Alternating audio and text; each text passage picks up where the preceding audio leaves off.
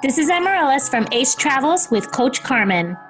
Welcome to Eat Well, Travel Often, the podcast where each episode we explore a new destination, its food, and its culture. Hello, everyone. Welcome back to Eat Well, Travel Often. Amaryllis Correa from Ace Travels here, along with my co-host, Coach Carmen from A Happy, Balanced Life. Hi, Carmen. Hello. How are you? Great. I'm great. Great to see you again. Here you are. Yeah, I know, right? Mm. Oh, God, we act like we don't talk all. Facts. Exactly. We talk, Carmen and I talk all the time, and our conversations go off in like tangents of all different types of topics. So That's right. It's just an extension of what we love to do, right? Exactly. So today we're going to talk about Spain. Super excited because to talk about this country because I've been to Spain several times, but my last trip to Spain was very special, and I'll explain later why. So I'm excited to touch on this specific country. So you ready? Yes. So I was going to say, for me, my perspective is only because I've only been to Barcelona, right? But loved it nonetheless. So I'll start with my three takeaways. Okay. So I loved everything that there was to do. I was kind of surprised. I did a lot in Barcelona, just in Barcelona, right? So imagine throughout the country. So some of my faves were the Basilica Familia Sagrada. Mm-hmm. So much history there, just, a lot to see, a lot to take in, the different architectural pieces of that location. Park, and I don't know if I'm saying it right, Güell.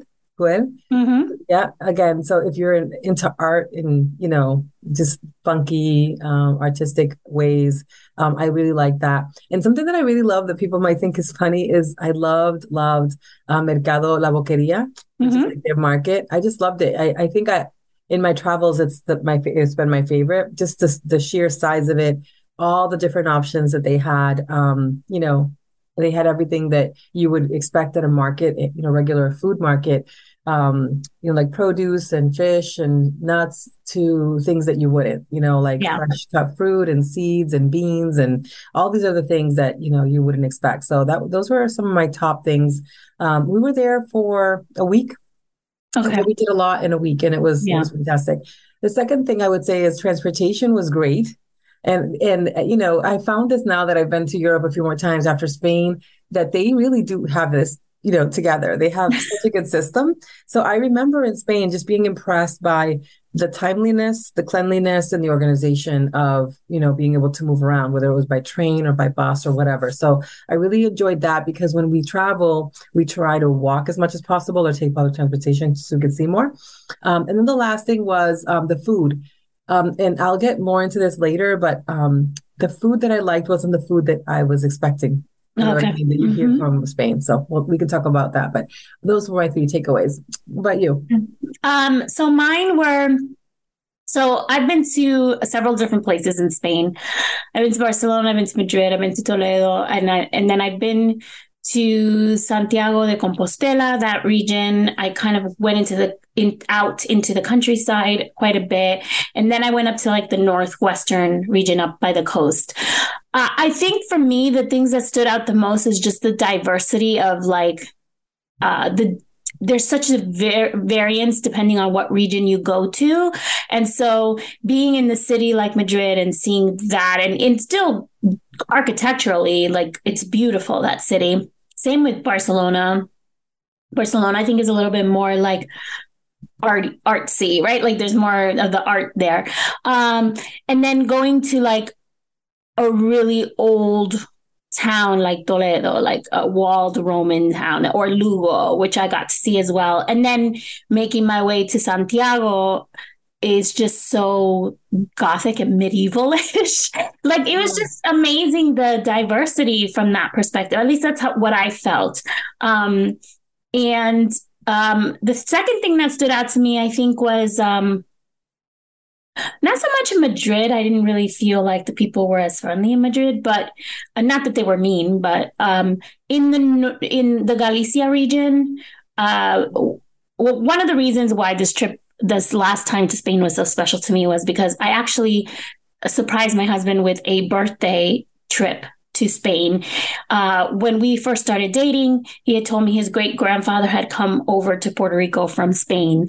So he knew, you know, his ancestors were from Spain, and they were specifically from a town called Parga, which is his last name. Awesome. So he had told me when we first started dating that it was his dream to visit this town. So I put together this trip to Spain. I surprised him with it.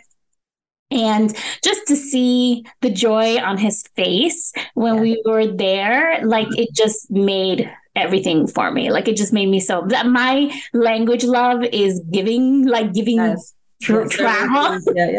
Yeah. You know, so I get a lot of satisfaction just from seeing the happiness on, you know, on his face.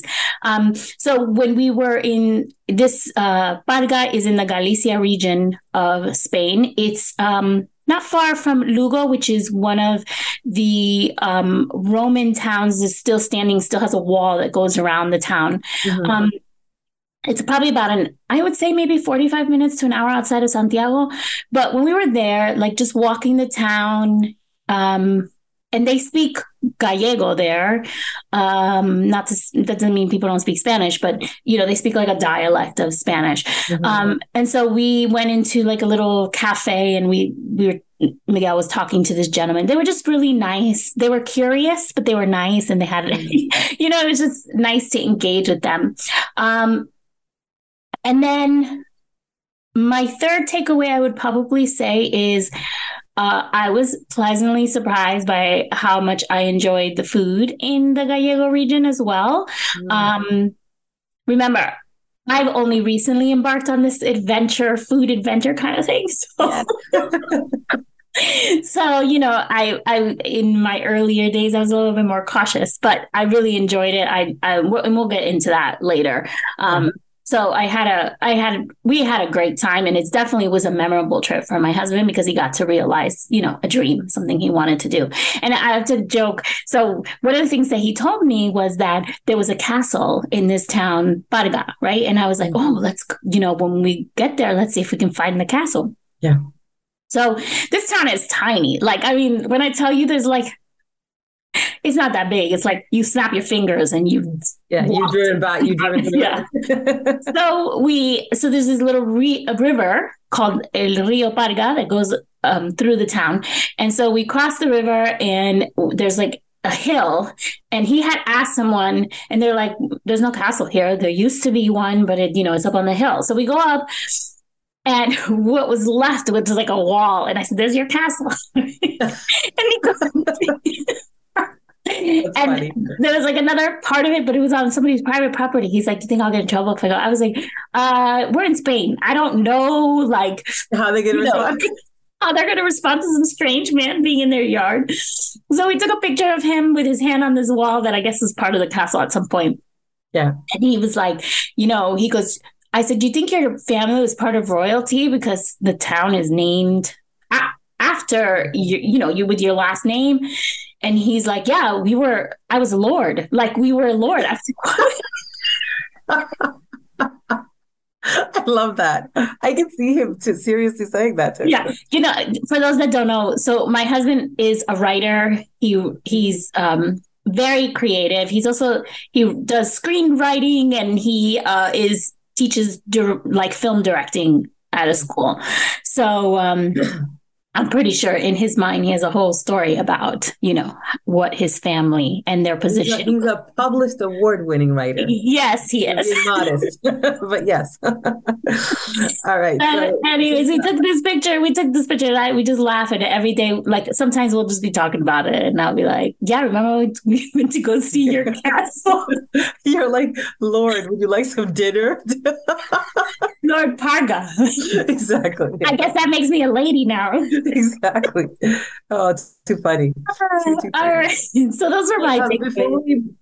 Before we move on to the foods, I wanted to mention, and again, I think this is important for people that don't travel a lot. Like, sometimes we have it in our mind, like what things should be like. So my first time to Spain, which I think might've been my first time in Europe, I think I was pleasantly surprised. And I say this because it happens to a lot of people that you have this mentality. And I say this because from being from Puerto Rico, or my family's from Puerto Rico, a lot of people think it's like an island with nothing on it. Like, you know, they're, do you understand what I'm saying? Like yeah. when you say like, oh, I was at the mall or I went to this, they're like, oh, you know, they're like, I'm like, you have malls? Yeah, exactly. What's going on? What do you mean? So anyway, I'm going to admit that I was a little bit ignorant as to what Barcelona had to offer. Mm-hmm. So it was just incredibly important for me to share that, because if you haven't been, you may have it in your mind like it's one of those country towns or something like that, but it's not. It's a big city. They have everything that you could think of. And we did shop and eat and do, you know, all the touristy things as well. And I think that's important for people to know. And maybe I'm the only ignorant one, but I have to tell you, it was just one of those things where I was like, we were pleasantly surprised. I went with my husband and my daughter, and we really enjoyed, you know, everything about being there. And I want to go back. I want to go back to other parts of Spain, you know, as well. But I wouldn't mind going back to Barcelona. It's a place that I definitely return to because I feel like there was a lot to do. Yeah. And it's definitely a country that if you go from north to south, you're going to see very different things. Like as you go further south, you see more of the more influence in the country, you know, that like Arabian, Arabic, I don't know if it's, I would call it Arabic, Moorish, I guess, you know, like Middle Eastern influence. Right. So why don't we get started by sharing a little bit of the history of the Spanish cuisine? What are some of the influences? And then we can get into what we enjoyed while we were there from a food perspective. And then some of the things that we would recommend people to see and do while they're there. Yeah.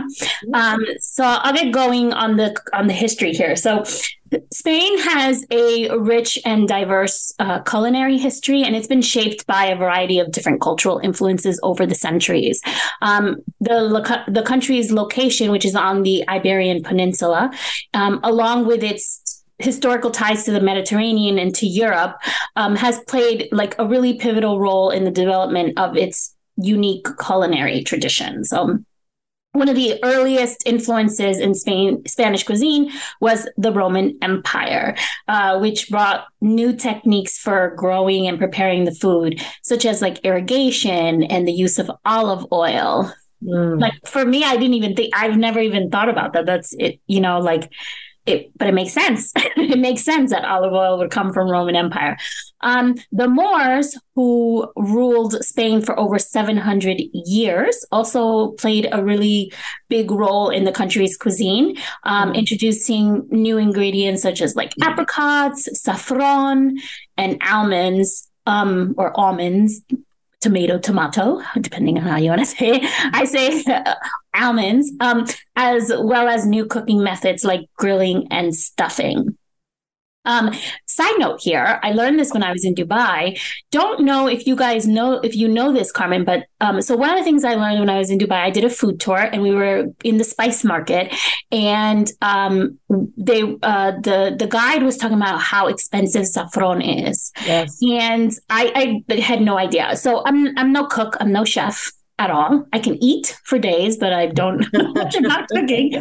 So so she was saying that saffron is really expensive and they don't put out the real stuff because for fear of people trying to steal it. Not that there's a lot of theft going on in Dubai, because they deal with people pretty swiftly when it comes to you know, committing crimes. But anyways, so she was explaining that the reason why it's so expensive is because saffron, I guess you can only you only harvest it once a year. It's at a specific time frame. It's in one specific part of like either Iran or Iraq. I can't remember which one. I'm sorry. But you can only find it in one specific area of Iran or Iraq. I want to say maybe it was Iran.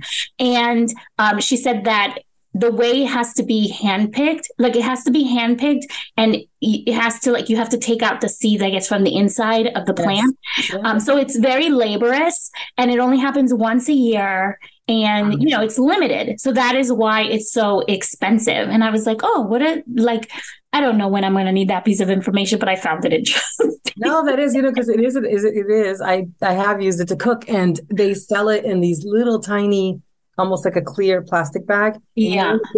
You get, they look like little strings. You either get mm-hmm. strings or a little bit of powder, right? Depending on what you were using it for. But I remember the first time that I had to buy it, I was like, why is it so expensive? Like, when you're looking at it compared to, and it's so little. But that's all you need is a little bit, like if you're making paella or something like that. So yeah. I didn't know the background of it. I just assumed that it was everywhere in Spain. So that's good to know. Well, I brought a little bit back with me from Dubai, and I gave it to Miguel. Miguel cooks in our house. So I gave it to him.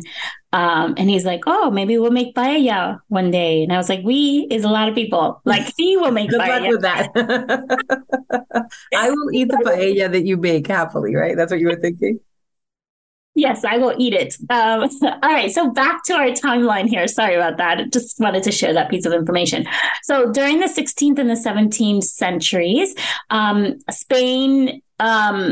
Spain's global empire brought new ingredients and cooking techniques to the country from the Americas, right? Because they came to colonize a lot of what we now know as Latin America and so forth. So they actually brought back to their country some cooking techniques that they had learned from colonizing a lot of the countries in South America, such as like tomatoes, peppers, and chocolate were some of the ingredients they brought back. I'm assuming chocolate came from Mexico because that is where you found, I think, I'm almost sure chocolate originated in Mexico. This period is also when the famous dish paella was originated, which was a way to feed the large number of people working in the rice fields. In the 19th and the 20th century, Spanish cuisine began to gain international recognition with famous chefs such as Juan Manuel de Prado and Juan María Arzca. They helped to establish it as one of the world's great culinary traditions. So today, Spanish cuisine is known for its use of fresh, high quality ingredients. I think that's another reason why I probably really enjoyed the food there is because you can tell how fresh everything is. So really high, fresh quality ingredients, things as like seafood, meats, vegetables, and fruits. Dishes like tapas, paella, and gazpacho are popular around the world today. And also the country is also home to a thriving, like modern culinary scene with a lot of chefs experimenting with new techniques and flavors. So Spanish cuisine has a really long and rich history. It's shaped by a diverse cultural influences from the Roman to the Moorish to, the global reach of the Roman Empire. It's just a melting pot of flavors and techniques today that really just continues to evolve, and it helps to make food lovers happy around the world. Yes. And I think that's one of the things I loved about it was, yes, they have, obviously Spaniards have a lot of different types of foods, but I was surprised that they had, foods from so many other places, right? In comparison, because I think we think here in the United States that we're the only ones that are so diverse, which is the complete opposite. But what I loved was we actually had a really good Argentine meal there. The couple, the owners were there. They were very pleasant. The food was amazing. And I think it's good to try different things. They live in Spain and they, live the culture of Spain, but they're still cooking their cuisine, while they're there. Well, it's funny. When I first met Miguel, he used to always be like, hey, you want to go get tapas? And I was like, oh, I don't like the concept of tapas. And he's like, why? And I was like, I want to share my food. Like, I want to just eat my food. See, and I love tapas because I'm the type of person that wants to try everything on the menu, and so tapas for me is like, oh, I can try a little bit of, versus like sitting down, having a plate. And now as I'm getting older and I realize it's harder to keep the weight off, I'm leaning more towards tapas. Yeah, I might have to share and I might have small plates, maybe a good idea, right? Exactly. If you've never been to Spain, one of the things that you should be aware of, and much like, I guess, any other country, right, is that you're going to find regional differences from a food perspective across the country. So, every region is known for different types of dishes. And so if you're looking for something specific and you're going to that region of Spain where it's known, then, it's probably going to taste, I don't know. I would say I personally found like pulpo a la gallega, which is a dish from the Galicia region. When I had it in Galicia, I felt like it tasted better than when I had it in Madrid, because it's like the people are actually like the originators are making it, if that even makes any sense. But yeah. Hey, you were the one that got me onto that. So yeah, it's delicious, right? So if you go to the north in what's considered Basque country, right? That's the part of Spain that borders France. It's known for its seafood dishes, specifically like cod in different forms, such as like bacalao, al pil pil, which is a dish where the fish is cooked with garlic and olive oil. Sounds so yummy, right? I'm telling you that. I might have to eat that. Like bacalao anyways? Yes, yes. But we don't make it with garlic and olive oil. We make it with oil and like onions and stuff. Yeah. They also have a strong tradition of like meat dishes. There's a famous dish called Txuleta, I think that's what it's called. It's Txuleta. It's a traditional grilled steak. I have to try that because I'm a carnivore at heart. So, in Galicia, seafood is also a staple, and dishes like what I was just talking about, which is an octopus dish, pulpo a la gallega, which is so delicious. If you ever get a chance to try this, you should. And then you also find things like empanada filled with like seafood, meats, and or vegetables.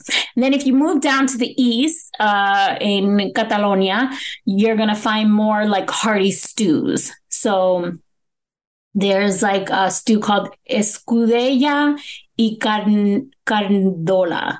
It's weird because it doesn't look like Spanish. It looks like it's a mix of things. It's a traditional stew that's made with meat, vegetables, and pasta. That sounds good too. Yeah.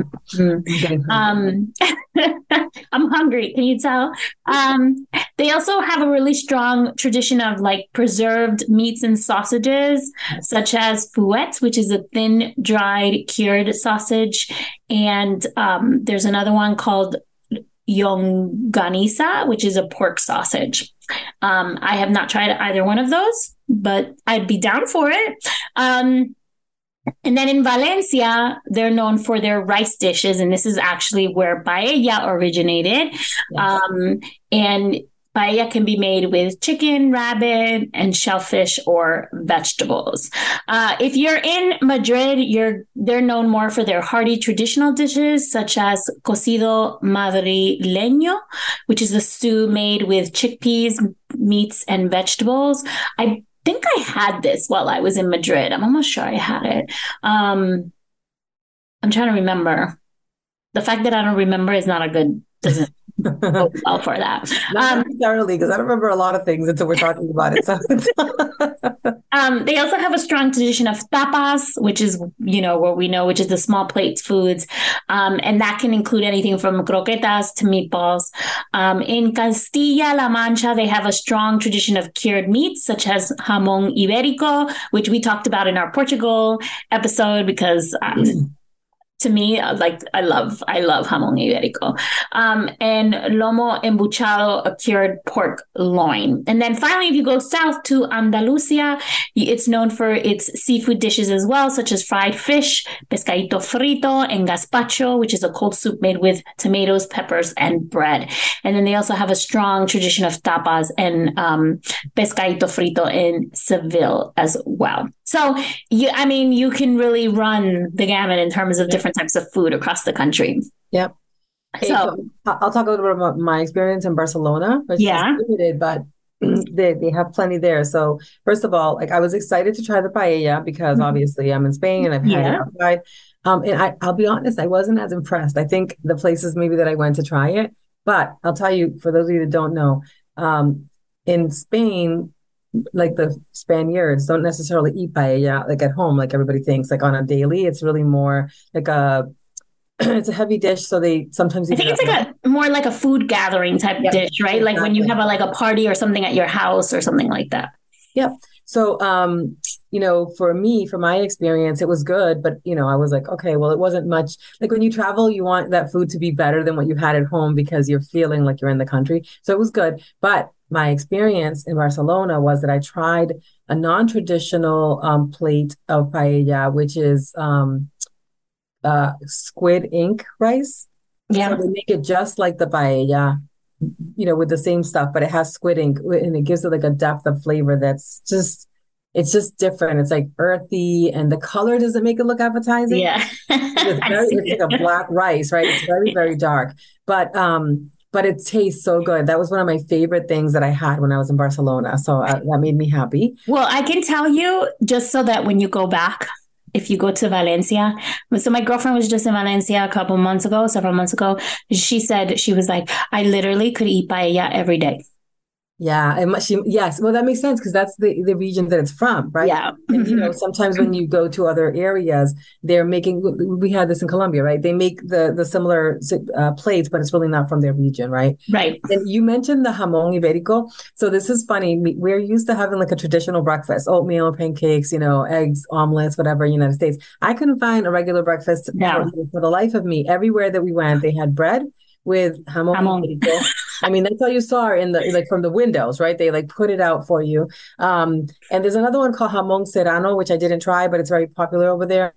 And they're considered like gourmet meats because they're really, Spain's really well known for their cured meats. So at the time that I visited Spain, I wasn't eating meat, so I didn't get to try it. But I have tried it since then. It is really, really good. A favorite of mine is patatas brava. Yeah. Basically just potatoes, but they put like the spicy aioli sauce on it. And then, of course, we had empanadas while we were there, and torta española, which is basically like what we would call like a frittata. It's just like eggs with veggies and stuff like that. But you know, one thing that I learned is paella's come a really, really long way. When it was originally made back in the day, it was really short grain rice with, I think it was duck, chicken, seafood, you know, saffron, etc. And now you can find paella just with seafood, with all kinds of meats, all kinds of vegetables. So definitely, you know, evolved over time. Yeah. Yeah. But everything I had was good. So this might not be a popular opinion, but I'm not a huge fan of paella. I don't dislike it, but I tend to like my rice to be a little drier. Oh, gotcha. And so the mushiness of it, I'm a big texture person. Like for me, certain textures don't work. It makes me dislike the food, not necessarily because of the taste, but just of the texture thing. So I feel that way about paella. Like I mentioned, I loved the pulpo a la gallega. That to me was amazing. It was incredible. And if you can have it in the Galicia region, even better. My husband had, Miguel had some clams at one point at this restaurant, and he was like going on and on about how amazing they were. I don't eat clams, so I'm just going to take his word for it. We also did a lot of the tapas and empanadillas, and the jamón ibérico to me was one of my top things. Other than the pulpo gallega, I don't remember really having any like big meals. Like everything was very like, it was kind of contained in nature, and we would just kind of eat throughout the day, you know, which is probably how I should be eating regularly, but you know. So one thing I want to mention, and this again, remember, it was my first trip to Europe. They do still in a lot of places honor the siesta for 2 hours. Yeah. And so we had that experience where we used to go on a dinner at 5 o'clock, and we would go and they would be closed. Mm-hmm. And they don't open again till 7 or even after sometimes. And so if you're going to eat in Spain, be prepared to eat dinner really late. Yeah. And this is one of my favorite parts of the experience, though, because, you know, this is the point of me and Amaryllis' travels, is that we love everything about the culture and the experience and learning how they live, right? And we don't want to be in tourist traps. It happens, right? But we really just want to understand what the locals are doing. So I'm the one that's asking the cab driver, the Uber driver, or whatever, gazillion questions, because I want to understand things. And when we went to a few restaurants, it was interesting because my first thought process is like, one of them, the doors were open and I would say the employees were sitting down. And when we knocked and opened the door, they were like, we're closed. And I was like, oh, and they were like, we don't open again till like 7. And when I walked out, I was like, in America, that wouldn't happen because they want the money. So they'd be like, you know what I mean? It's just like a culture. I was like, oh my God. So we learned to eat later, you know, lunch, and that to know that it was going to be an experience. So when we sat at the restaurants, when we finally got in, it was so interesting to see that they take their time. There's a lot of wine, a lot of laughter. I mean, and now I understand why they need the siesta. Yeah. Well, I think, more so in Europe, like places like Spain and Italy, there's this notion of like food is to be shared. It's to be enjoyed. Yes. It's to be, it's not to be rushed, right? You sit down and enjoy for hours your company and your food and your drink and so forth. And there's something really like appealing about that, because I personally feel like I've always been of the school of thought, like, so when I lived in Mexico, one of the things that I noticed, and it used to I used to be like, I don't want to live my life like that, was that they would eat standing up. Like they would eat lunch and please don't take me wrong, because I think in the case of lunch, they have limited time, right? So they're just trying to eat quickly, but they would eat standing up and they would eat quickly and then they would go back to work. And I used to always be like, I need to enjoy my food. Like, I feel like I'm just scarfing it down in that moment. Like I want to sit down. I'm the type of person, like when I eat, I enjoy every moment of it. It's an experience, right? It's yes. It's an experience. And I think that's what I loved. I'm going to be completely honest. My husband is less patient. He's I want to eat and get out of here, right? He's about the food. He loves food, but he doesn't have the patience to just sit around and wait between meals, right? So I already knew this. So we would get empanadas, like to hold them over, and they bring, one meal and then the next thing. And, they just take their time. They're in no rush, and neither are any of their other guests. Everybody's sitting around talking, drinking, having a good time.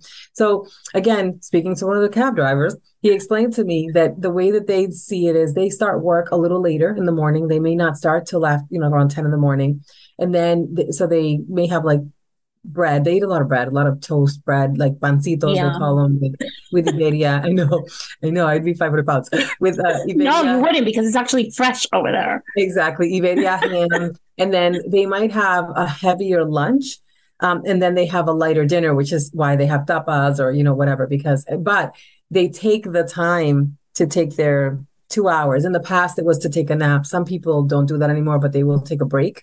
And then at night, they feel like they have the time. Because think about it. We were at a restaurant once and it was almost midnight and people were still hanging out and partying. We're like, how do they go to the work, the next day? Yeah. Because they get there, they take care of themselves. They're not in a rush in the morning, and they definitely take their break in the afternoon. And Amaryllis, you're correct. They are all about the experience with their family and spending time with family and friends. That's why they break bread.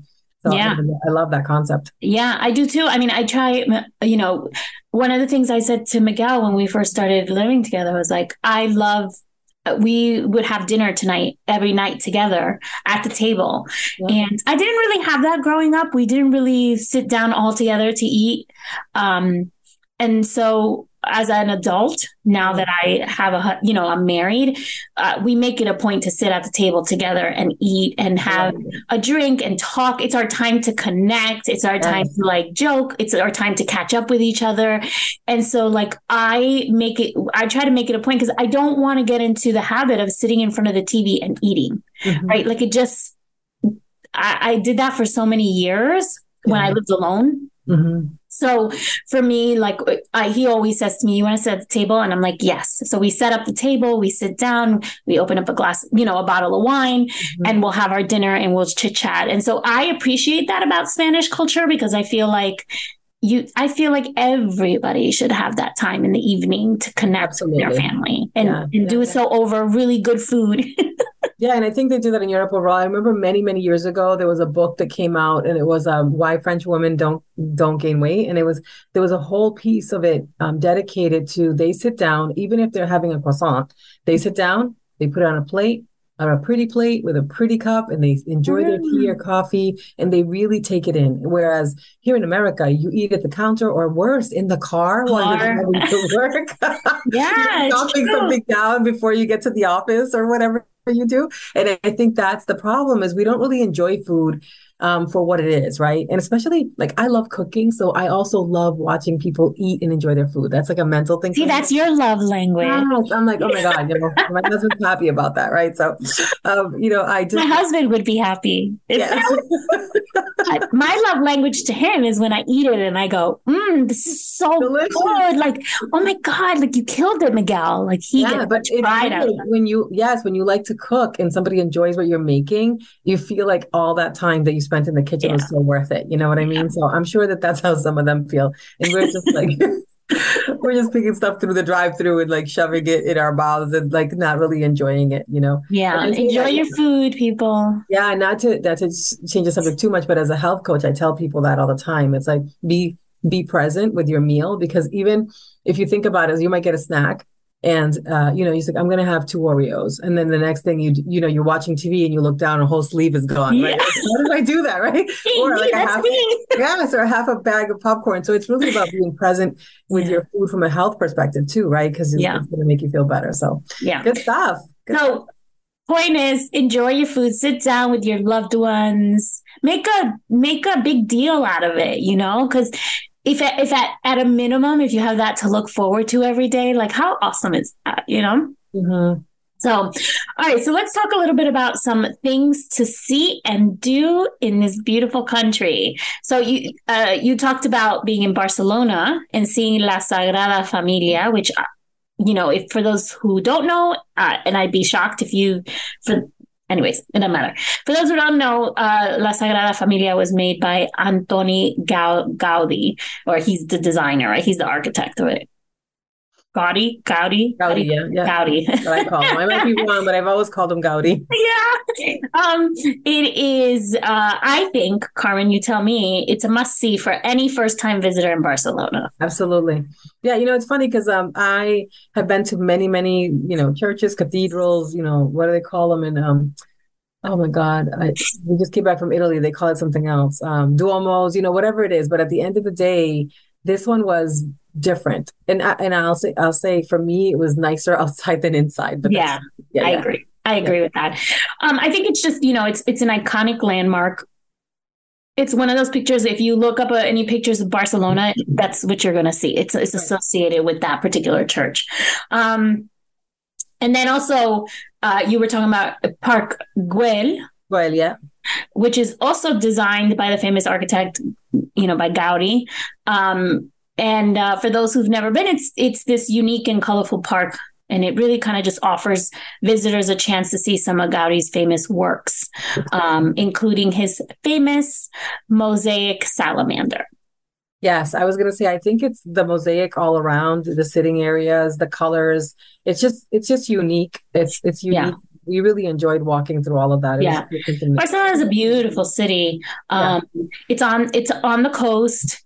There's beach. And fun fact here for those who've never been, and if you ever go, I live in Miami, and one of the things that you'll see in Miami, and you'll understand why I'm talking about Miami right now in relation to Barcelona. So one of the things that you see when you're in Miami is people walking around in their bikinis, even when they're not on the beach. Like I would go to my local supermarket. I lived across the street from the beach, and I would go to my local supermarket and people would be walking around in their bikinis, which in no other city do you see this other than Miami. Cause even in nobody's doing that in New York, right? Like nobody's doing that in the cities, right?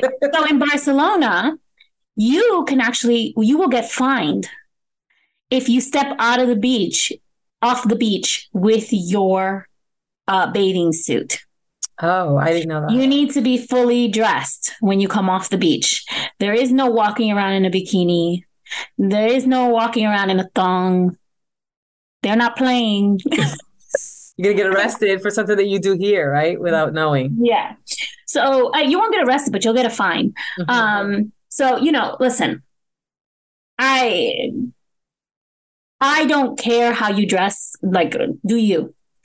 I do think that there's appropriateness in certain places, but that's just me, I just feel like certain clothing is not appropriate for certain environments. And that's just, I'm not mad at them. I think for wanting to keep, a certain type of order in their, mm-hmm. in their city. So just wanted to share that.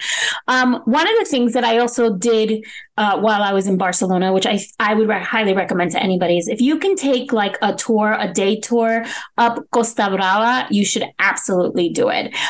Some of the things that I did on that day tour that I took, we would stop at some of the smaller towns on the coast, and they're like these beautiful towns with like off of cliffs, right? And you just look down, and at the bottom, kind of similar to like in the southern coast of Portugal, where you're like at top of a cliff and you look down, and at the bottom there's like a small little beach, right? Like it's similar to that. So it has kind of that vibe, but very colorful, very kind of like some of the pictures you see of Italy, like the cliff coastal towns in Italy. We also stopped at a museum in on the coast. I don't remember exactly what town it was in, but it was a museum for Salvador Dali of his work.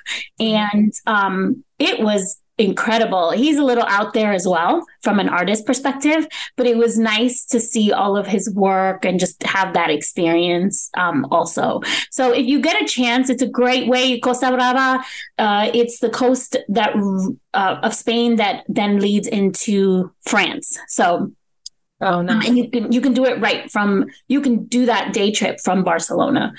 So definitely something to consider. If you're in Madrid, which is the capital city, you can go visit a lot of the famous landmarks. One of the places that I recommend is the Royal Palace of Madrid.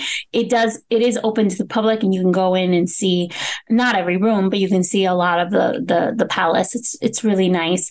When we went, there was no royals there, but it was nice just to see the space. The Prado Museum is also a great place to visit. And then just even walking through like the historic streets and looking at the architecture and soaking up like the atmosphere, like sitting down at a cafe and just kind of people watching, you know, we really enjoyed that part of it.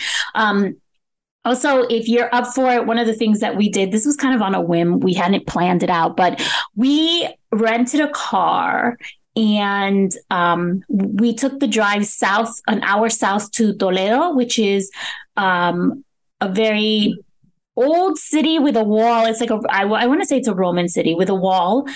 And the streets are like super narrow. I mean, you feel like you took a step back in time. That's what that. It feels like. I love that. Yes. I would do something like, I would like, when I travel, I like to do something like that. We just did really, like we got outside of the regular stuff and we went to those villages. It was so different. Yeah. Like living like the locals. Mm-hmm. And we had lunch outside and we just enjoyed the day. They have a museum in the town as well that kind of talks about the history of the town. So it was nice to do that and just kind of learn about that history. So if you ever get a chance while you're in Madrid, it's literally an hour south and it's so easy to drive there. I promise you, it's not like some other, like they don't drive on the opposite side of the street that we do. And this, everything's very well labeled, the signs and everything. So it's easy to figure things out. I did want to bring up one more thing that I actually can't believe I forgot, but one of the favorites of ours when we went to Barcelona was we went out to Montserrat, mm-hmm. and that was beautiful. The views were great. It took you up on a, you know, like a little train ride or car. What do they call them? Like a, I can't remember the word right now, but a cable car. Yeah, like a cable car. And it's actually not a cable car because it's on tracks, but it's not, it looks different than a regular train, whatever it was. Anyway, it brings you all the way up and then, you know, you can see the views and there's the big, what do you call it? Can't think today. It looks like a church, like a big buildings there. There's a museum up there and there was people selling like, you know, arts on the street right in front of the place, but we walked around. The views were amazing, and I have some amazing pictures from there and some good memories because we got to. They also sold like you know cheeses and nuts and stuff like that, so we got to grab some snacks and just sit and relax for a while on the mountainside, looking at the views, and that was an amazing thing to do if you want to get outside of the city. Yeah, do something different. You know, you can hike. They had you know hiking trails. Some people hike all the way up. Which will take you a while, but it can be done. That you could, and when you were at the top, you could see the groups of people hiking, you know, up and down. And then, of course, if not, you can take the cable ride up. So, Montserrat Peak, it's just it's breathtaking. Something to not miss. If you, well, there you go. Something else to do. And then if you want to head up north to Galicia, to the region of Galicia, you can go to Santiago de Compostela, which for those who don't know is actually the end of the road for, there's a pilgrimage that takes place, a Christian, or I don't know if it's Catholic or Christian pilgrimage. It's has to do with Christianity. I know that. And it starts in France, and people literally walk all the way from the starting location in France through northern Spain, and it ends in Santiago de Compostela. They have a beautiful, beautiful church. And the town, it looks medieval. Like the center of the town is very medieval looking. It's expanded. It's a bigger city. It's a bigger town now. But the historic part of it, what is originally the town itself, is very medieval in nature, just the way it looks. But it's gorgeous. It's beautiful. So we spent a lot of time walking around there. We went to the church. We saw people kind of like finishing their pilgrimage. And by the way, I don't think that pilgrimage happens once a year. I think you can do it. I think there might be like specific times of the year that people do it, but I think you could do it on your own if you want to as well. There's an actual like trail, if I'm not mistaken.